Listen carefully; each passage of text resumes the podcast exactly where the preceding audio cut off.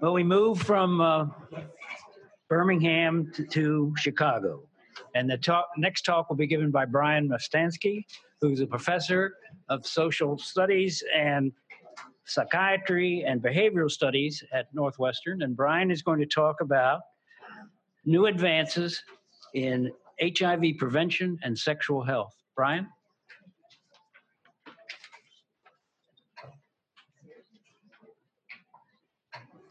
Thanks, John, and thanks uh, to the organizers for inviting me to uh, participate and present today. I uh, will start by pointing out that I am the, I guess, resident psychologist uh, on the faculty today. So uh, I will be talking uh, about a mixture of um, behavioral sciences, epidemiology, and some of our more surveillance-related work to PrEP uptake, barriers to PrEP, um, et cetera.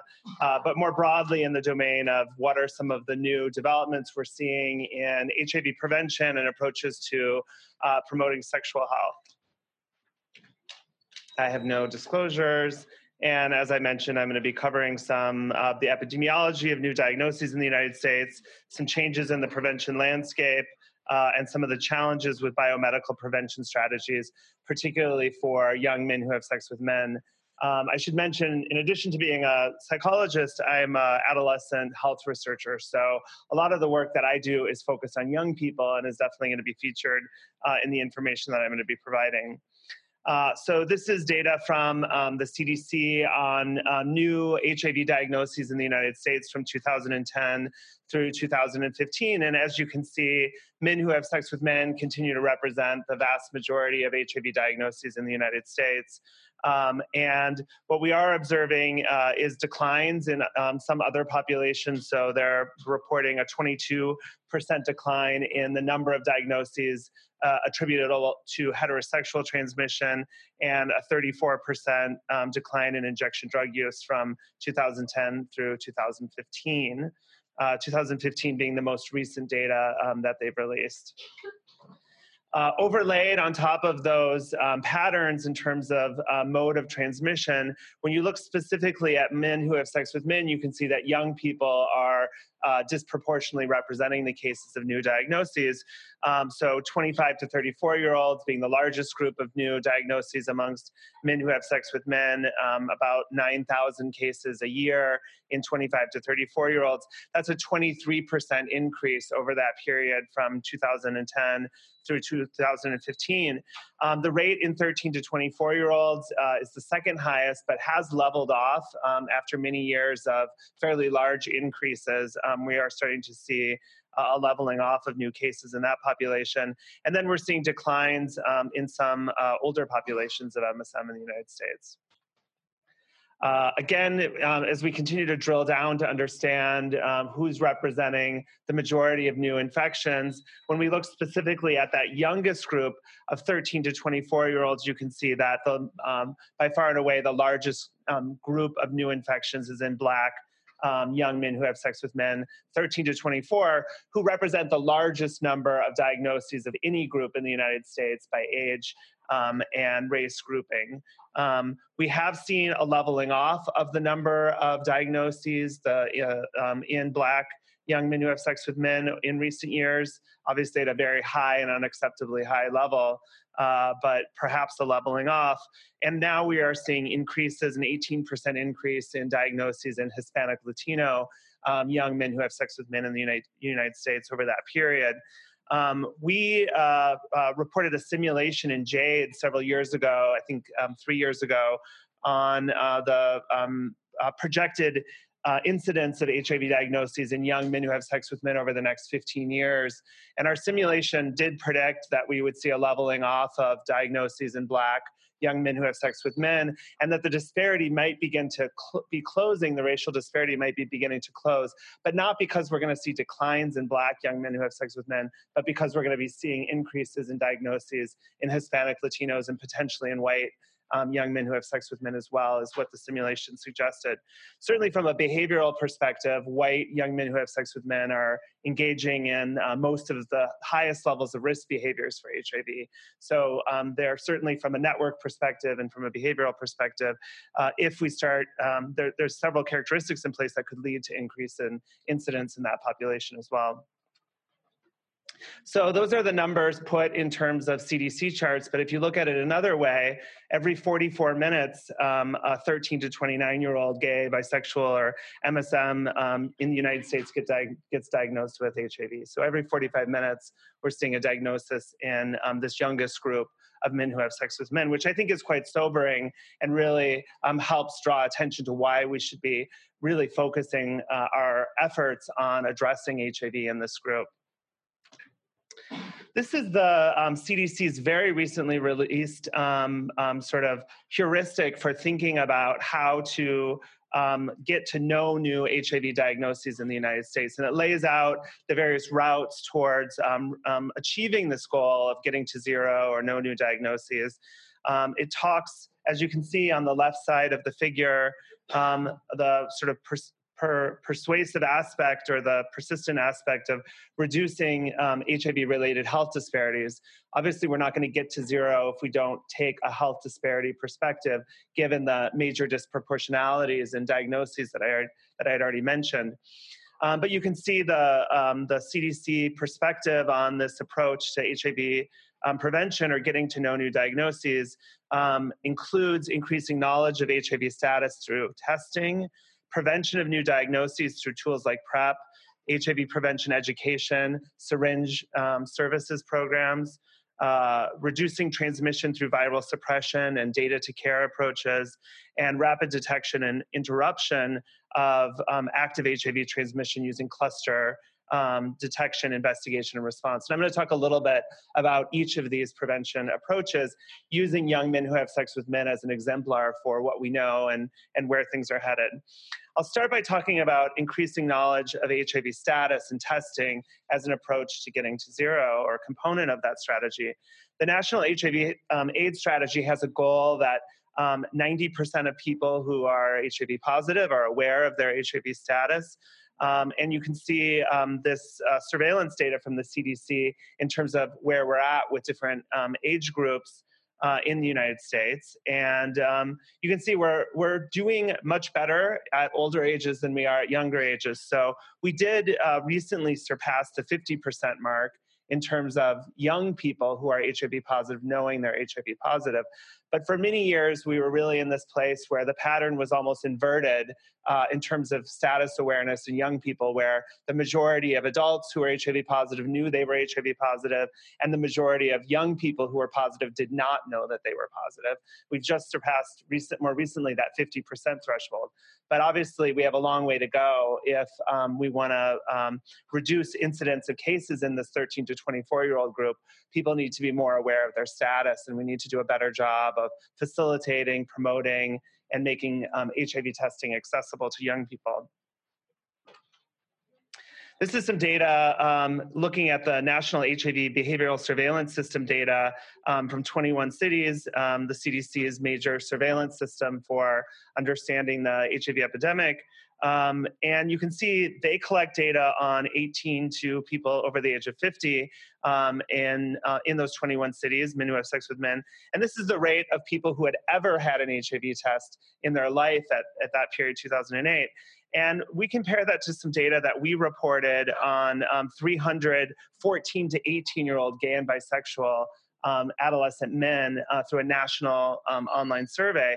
And you can see in our survey, um, approximately a little under 20% or right around one in five of the 13 to 20 or the 13 to uh, i'm sorry 14 to 18 percent 14 to 18 year old gay and bisexual boys had ever had an hiv test in their life so one in five ever had an hiv test in their life now if you look at um, sexually active those who had initiated sexual behavior it was one in four so slightly better 25% of sexually active young gay and bisexual boys had ever had an HIV test in their life. What were some of the barriers? Not knowing where to get an HIV test, and fear of getting an HIV test. So, fear that somebody would recognize them, someone would tell someone that they were getting an HIV test.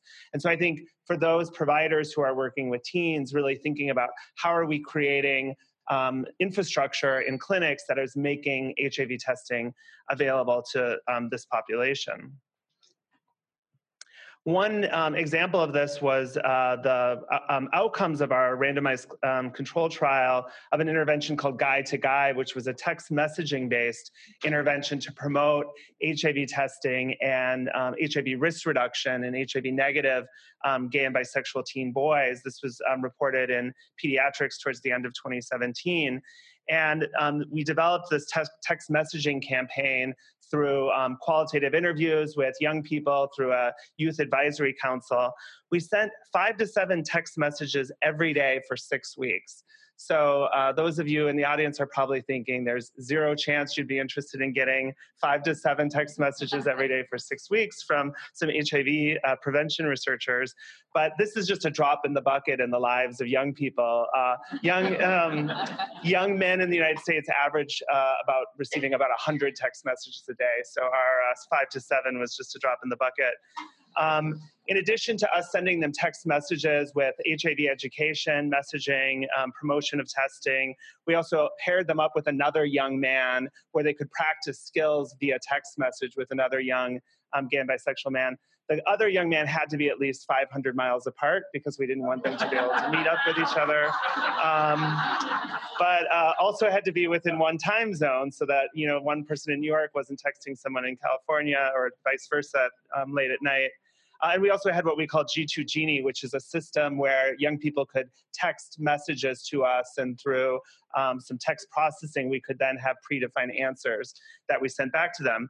What we found in this um, RCT that compared this text intervention to more just general health education sent through text messages was a uh, we found no change in condom use behaviors um, as a result of receiving those text messages. And, and I think part of it is just the complexity of enacting condom behaviors. It's a dyadic activity, you have to negotiate it with a partner, you have to obtain condoms.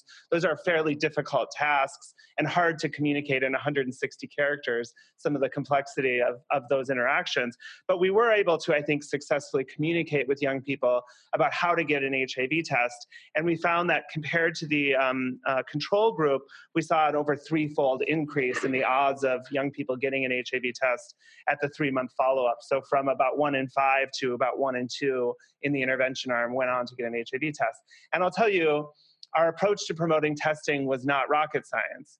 We showed them a video of a young person walking into a clinic or a community organization and getting a test to normalize it, show what it's like, show that it's not scary.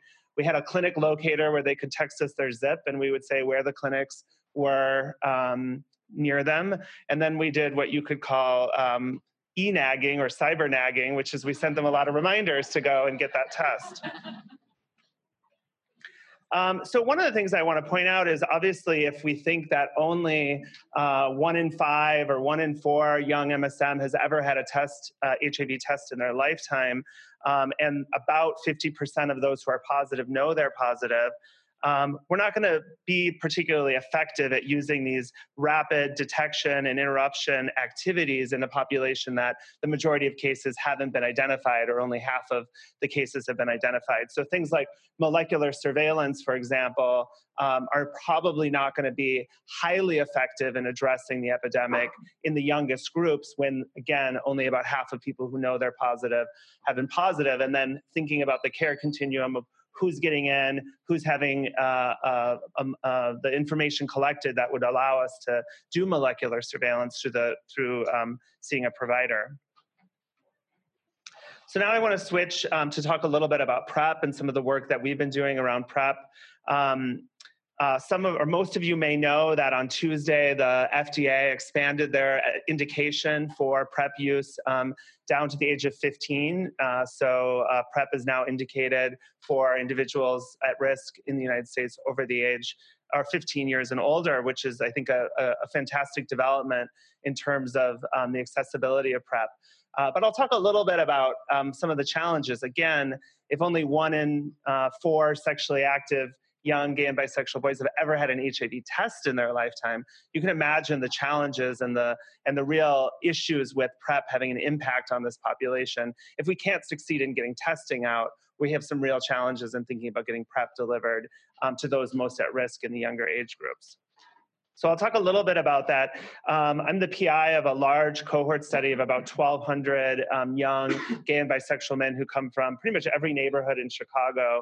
Uh, it's a longitudinal cohort study uh, where we collect data from biological specimens through looking at community and structural factors.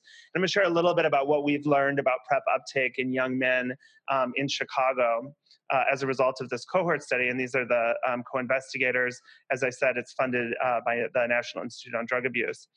Um, so this paper um, in AIDS and Behavior, I think, came out last week or the week before, uh, uh reporting um, a threefold increase in PrEP uptake from um, 2015 to 2017 in young men who have sex with men in Chicago um, you can see that those increases from about 6.6% overall at the first visit through the third visit one year later um, up to 17.5%. Now, those differences, um, there were differences in terms of race, in terms of that uptake. So you'll see there was not a significant increase in uptake in black young men who have sex with men. Although there is a trend, you can see the overall numbers show an increase. It was not significant, uh, but it was significant for um, Latino young men uh, and uh, for white young men um, as well. Now, um, when we look specifically, so that's overall just PrEP. We also, um, uh, in using both cross-sectional data, um, when we also look at longitudinal data over that period, we're able to look at who was likely to um, have PrEP uptake. And in terms of that baseline, we found that the older guys, this is a sample of 16 to 29 year olds. So the folks at the um, older end of the spectrum in the 20s were more likely to have initiated PrEP. Those who had more sexual partners were more likely to have initiated PrEP within the cohort. And those who lose, used less marijuana uh, we're more likely to um, initiate PrEP. We have fairly high rates of regular uh, marijuana use in this cohort. Um, what we found, which I think is good news, um, is that across the waves, uh, 77 to 82 percent of the participants who were taking PrEP reported that they were at least 90 percent adherence using a standard self-report adherence measure, um, and only 14 percent were less than 60 percent adherence. So if we use the criteria of say four doses a week as a minimum threshold for um, some PrEP effectiveness, then we saw less than um, uh, you know 15 percent uh, were underneath that threshold of adherence. Obviously, this is self report data, but um, in cohort studies like this, I think there's reason to um, be more trusting of the um, self report data than you might find in trials.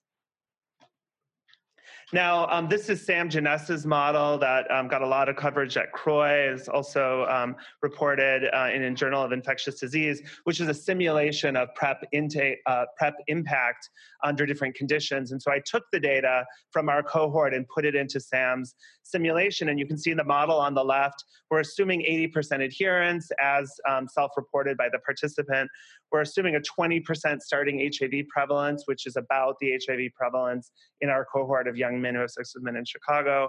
Um, and then we look at model one, which is assuming 20% um, PrEP coverage. As I said, it was about seven, I think 17.8, 18. So assuming 20% PrEP um, coverage, we would see around 20% of infections averted in young men who have sex with men.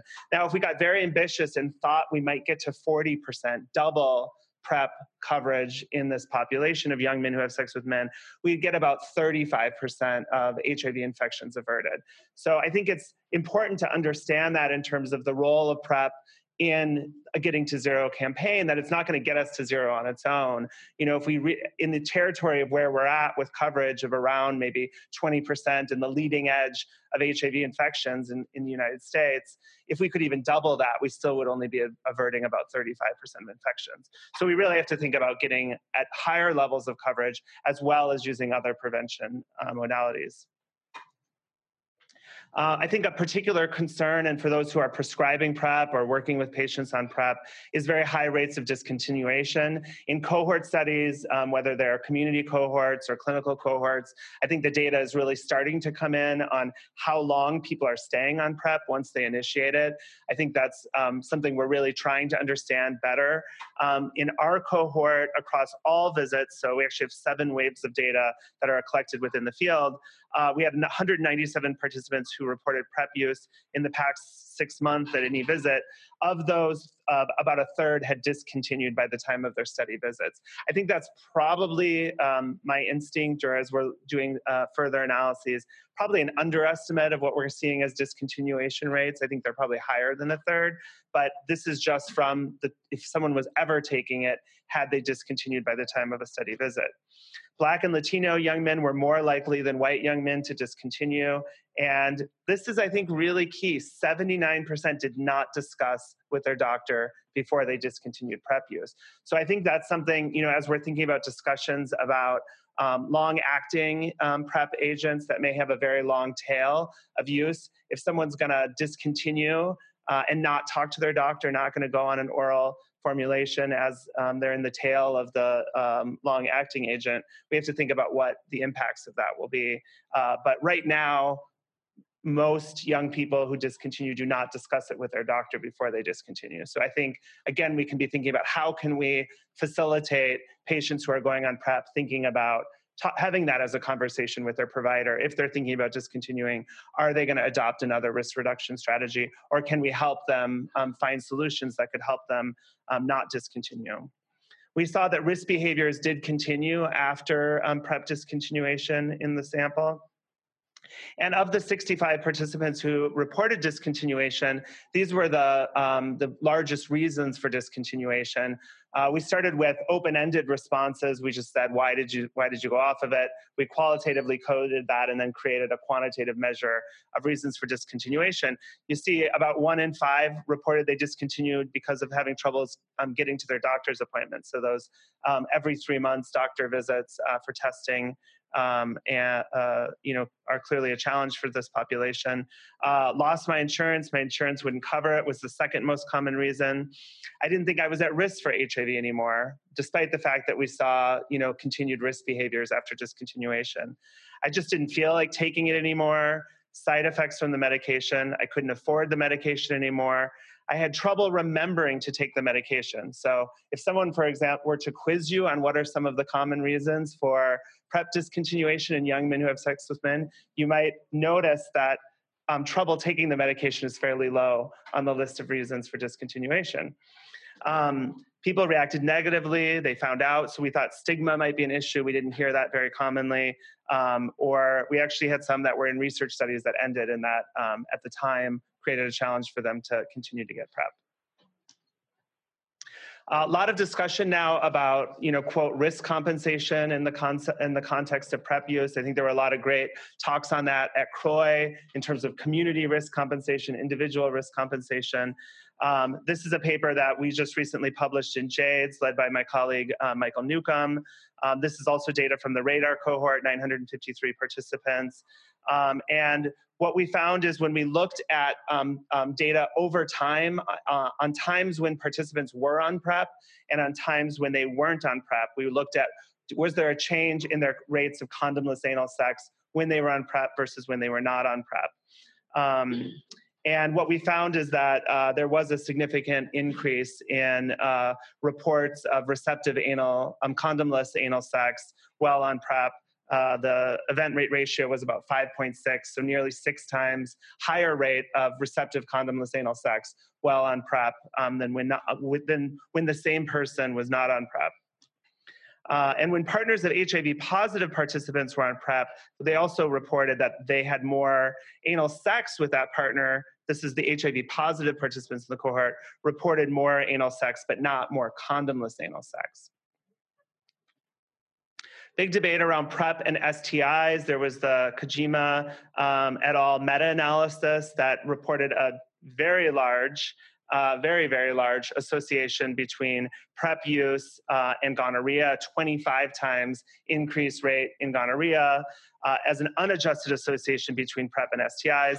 Harawa et al. in 2017 wrote a, a very thorough critique of that um, uh, meta analysis. Um, some of the complaints that were raised or, or critiques of that um, original meta analysis were that it compared STI rates from PrEP users and non users from different studies, versus in our case, we were looking at the same people over time when they were on PrEP and when they were not on PrEP. They weren't controlling for temporal increases in STI rates. We know STI rates are going up um, uh, in young people in the United States in general. They over relied on data from the Explore study, and there were no adjustments for higher STI testing rates uh, in PrEP users. Obviously, if you're on PrEP, you're more likely to be getting frequent STI tests, so you're going to have more diagnoses of STIs than individuals who are not getting tested as frequently. Um, more recently, Traeger et al. published a meta analysis of eight studies with over 4,000 men who have sex with men. Uh, I think it addressed some of these methodological challenges in the initial meta analysis and found that PrEP was associated with about a 1.59 odds ratio increase odds of rectal chlamydia uh, and 1.24 um, odds uh, ratio for any STI. Um, more recently, since that meta-analysis, there's been two um, case uh, longitudinal studies that have fought, that looked at data before people went on PrEP. Uh, usually, in both of the studies, I believe it was in the year before going on PrEP and the year after going on PrEP. Uh, that showed increased rates in STIs um, in the year after PrEP initiation. One of the studies also looked at PEP, uh, which I think is an interesting association that's not been very well explored. They found no association between PEP and STIs, but they were much less powered um, because of fewer cases uh, to look at that. So um, that's a little bit of discussion about PrEP. Um, now I'm going to talk a little bit more uh, broadly about other risk reduction strategies. Um, one of the greatest challenges we have in HIV prevention is um, uh, implementation, reach, reaching people with prevention programs. Um, and I think that's been uh, is very clear. This is data from the NHBS in terms of how many MSM received in HIV prevention just materials or services in the past 12 months, and you can see it hovers you know, around uh, one in four, uh, and it differs a bit by race, with uh, black uh, men who have sex with men more likely to be um, being reached with HIV prevention programs. But still, fairly low reach uh, in terms of population at very high risk for HIV. Um, I, my particular, one of my particular areas of research is in e-health approaches. I talked a little bit about the guy-to-guy text messaging program. I've also led a program of studies um, called it, the intervention called Keep It Up, which is an e-health approach to risk reduction that involves people who just tested HIV negative, young um, gay and bisexual men who just tested negative, um, engaging in an e-health program with the goal of keeping up their HIV negative status and um, it's been it's gone through a number of um, trials a small pilot trial. We just completed a multi-site uh, randomized um, control trial. The results will be coming out very soon in american journal of preventive medicine. Uh, i'll give you a preview of them. Um, this intervention includes uh, a lot of different multimedia content videos storytelling of other young men soap operas virtual reality bar club that people go in and interact with different characters. And one of the big things that we focus on is HIV prevention in the context of a serious romantic relationship. I think one of the things that's really important, you know, we looked at not feeling at risk as a big factor in PrEP discontinuation or not going on PrEP. The majority of HIV infections in young MSM in the United States occur in the context of a serious romantic relationship or from a main partner. It's not hookups that are where most transmissions are occurring. That's clear from modeling studies, from surveillance studies, from our own behavioral studies. So, in thinking about discussing PrEP uh, with young men in particular, really thinking about if their reason for not going on it is because they say they have a boyfriend and maybe really developing that discussion with them and, and perhaps suggesting that they should still consider going on PrEP. So, uh, as I said, the results will be coming out in uh, American Journal of Preventive Medicine very soon. Um, just as a preview, we did uh, rectal STI testing. 13% of the participants um, tested positive for a rectal infection at baseline. This behavioral intervention significantly reduced the rate of rectal infections. So, it's one of the first behavioral interventions, the first e health intervention to show effects on biomedical outputs. Um, the field of prevention is really moving uh, from um, single, sort of simplistic, traditional RCTs, two arm RCTs, to these adaptive RCTs. So I lead a um, NIMHD funded uh, U01 where we're doing a stepped care randomized trial where we step people up to more intensive prevention interventions if they're not responding to less intensive interventions. You can see that figure kind of like hurts your head a little to look at it if you realize that's a randomized trial design. Uh, you know, you de- we definitely have a team of statisticians plugging away at this one, but uh, you know, I think that's just as a kind of preview of where behavioral science is moving, prevention science is moving, is stepping people up to more intensive interventions versus keeping them in the same intervention regardless of whether it's working.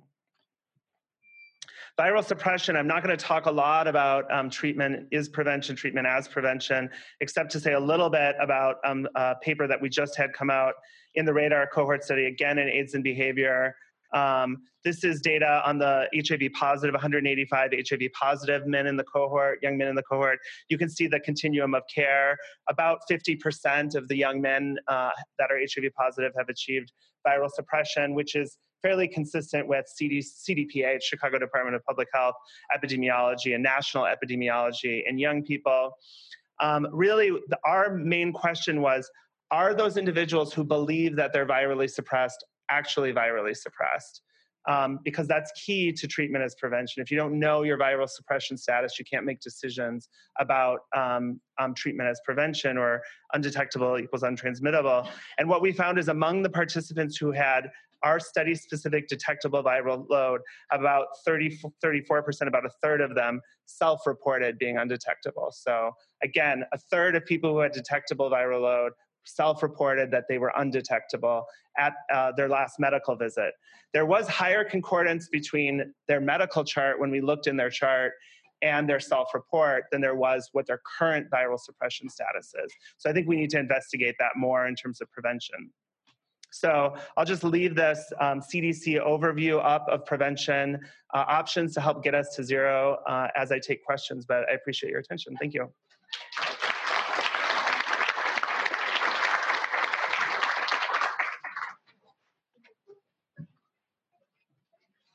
I'll start.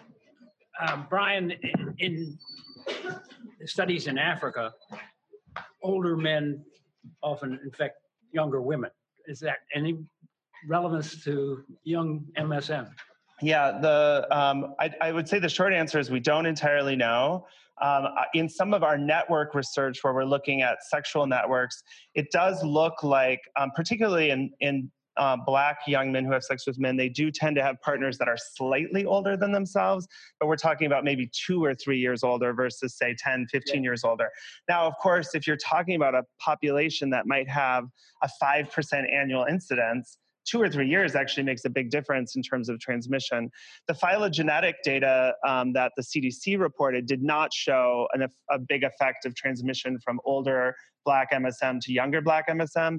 But again, that big caveat that most young people who are positive don't know they're positive means there's a lot of gaps in that phylogenetic data to understand transmission patterns in this population. I guess this is referring to your comment um, do younger men practice serial monogamy? Uh, and does this affect PrEP use? Yeah, I do think that that's the modal pattern of sexual interaction is serial monogamy, um, particularly when um, condomless sex is occurring. So we do see that um, actually, condomless sex with a casual partner is a more rare event in young MSM. Most of the casual sex, I'm sorry, most of the um, condomless sex is occurring in the context of a more serious relationship. And there does tend to be a pattern of, of um, serial relationships. I would say about in a, in a one year, 12 month time span, we see that there's probably about maybe three serious relationships. Uh, is what we see as, as a fairly common uh, pattern for testing individuals under the age of 18? Is parental consent required in Illinois? Uh, in Illinois, uh, anyone over the age of 12 can get an HIV test uh, without uh, parental involvement. There's no duty of the provider to uh, uh, alert the parents. Um, the provider can alert the parents of a positive result if they feel like it's in the best interest of the child and if the child uh, has not followed through on attempts to disclose themselves. Uh, but yes, um, most places in the United States, pretty much all 50 states, uh, minors have the ability to self consent to HIV testing. So it's not a legal barrier. Do most teenagers know they can get an HIV test without their parental permission? That would be not, not true. Most of them do not know that they have that legal right. A couple of questions about the level of detectability and or viral load in your studies. Is it uh, high, low, or what? Yeah, so in the um, in the guys that were not virally suppressed in that particular paper I um, described in AIDS and Behavior, we were interested in that discordance of people who said they were virally suppressed or had an undetectable viral load at their last visit, whether perhaps what we were detecting was more just a small blip, you know, that it that it actually might not be a full um, viral rebound, or or uh, but uh, in those guys, uh, uh the vast majority of them had over a thousand copies. Um, so we don't think that um, what we were seeing was just a blip. How did you get people to enroll in the Guy Two Guy study? Uh, so we are um, we uh, have figured Facebook out until recently. uh, so we do a lot of advertising and outreach on Facebook, Instagram, social media. I have a whole I practically run a small advertising agency at Northwestern in terms of uh, we do photo shoots, we have good uh, images for recruitment. Um, of course, with changes in Facebook, uh, scandals around data privacy and such, a lot of that has changed, and we're back to kind of square one of figuring it out again. But uh, we do do a lot of outreach on social media, and we find it to be very effective and very cost effective, actually, in terms of getting people in. So if you're interested in doing initiatives that help reach young people to get them into testing, I think social media can be a very cost effective way to do it. One of the questions, one of the participants wants to know how do you ensure confidentiality of your participants? Yeah, well, we um, we have some complicated things to think about. So in the RADAR cohort, uh, people, some of them are minors, some of them bring their romantic partner into the cohort. So we have to have confidentiality to make it clear that just because one partner tells us something that we're not going to tell their boyfriend what they said. Uh, we have waivers of parental permission. Again, uh, anyone over the age of um, 12 in Illinois can get an HIV test without their parents' permission. In terms of research, federal guidelines defer to state law in terms of research, uh, whether parent permission is required or not. So it is legal to involve um, teens in HIV research in most states without parental permission.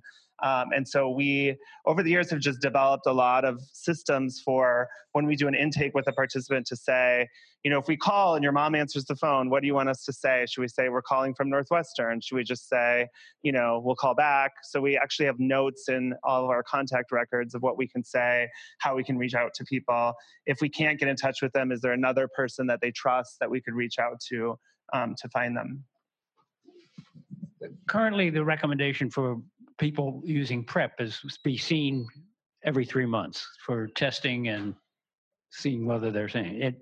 It, do you think that's enough, or do you think what what do you think could do be done to increase adherence? Yeah, yeah, I mean, I think that um, you know you saw that one of the reasons people discontinued was um, having trouble getting in to see their provider. So one of the challenges with frequent visits is you have to be able to get in to see the doctor, and for some people that can be a challenge. I know in the ATN uh, PrEPare trial. Uh, that Sybil Hosek led, they saw that when they spaced out the PrEP visits more than monthly, that they start, start to see a lot of discontinuation. So, in the um, FDA expansion of the um, age uh, for, uh, indication for PrEP, they do say that uh, they might suggest that providers think about more frequent visits with adolescents uh, for PrEP. But you have to weigh that against the challenges that adolescents might have getting to their visits. So I think you really have to have that as a discussion with the patient about what's achievable for them. Any other questions? Well, thank you. Thanks.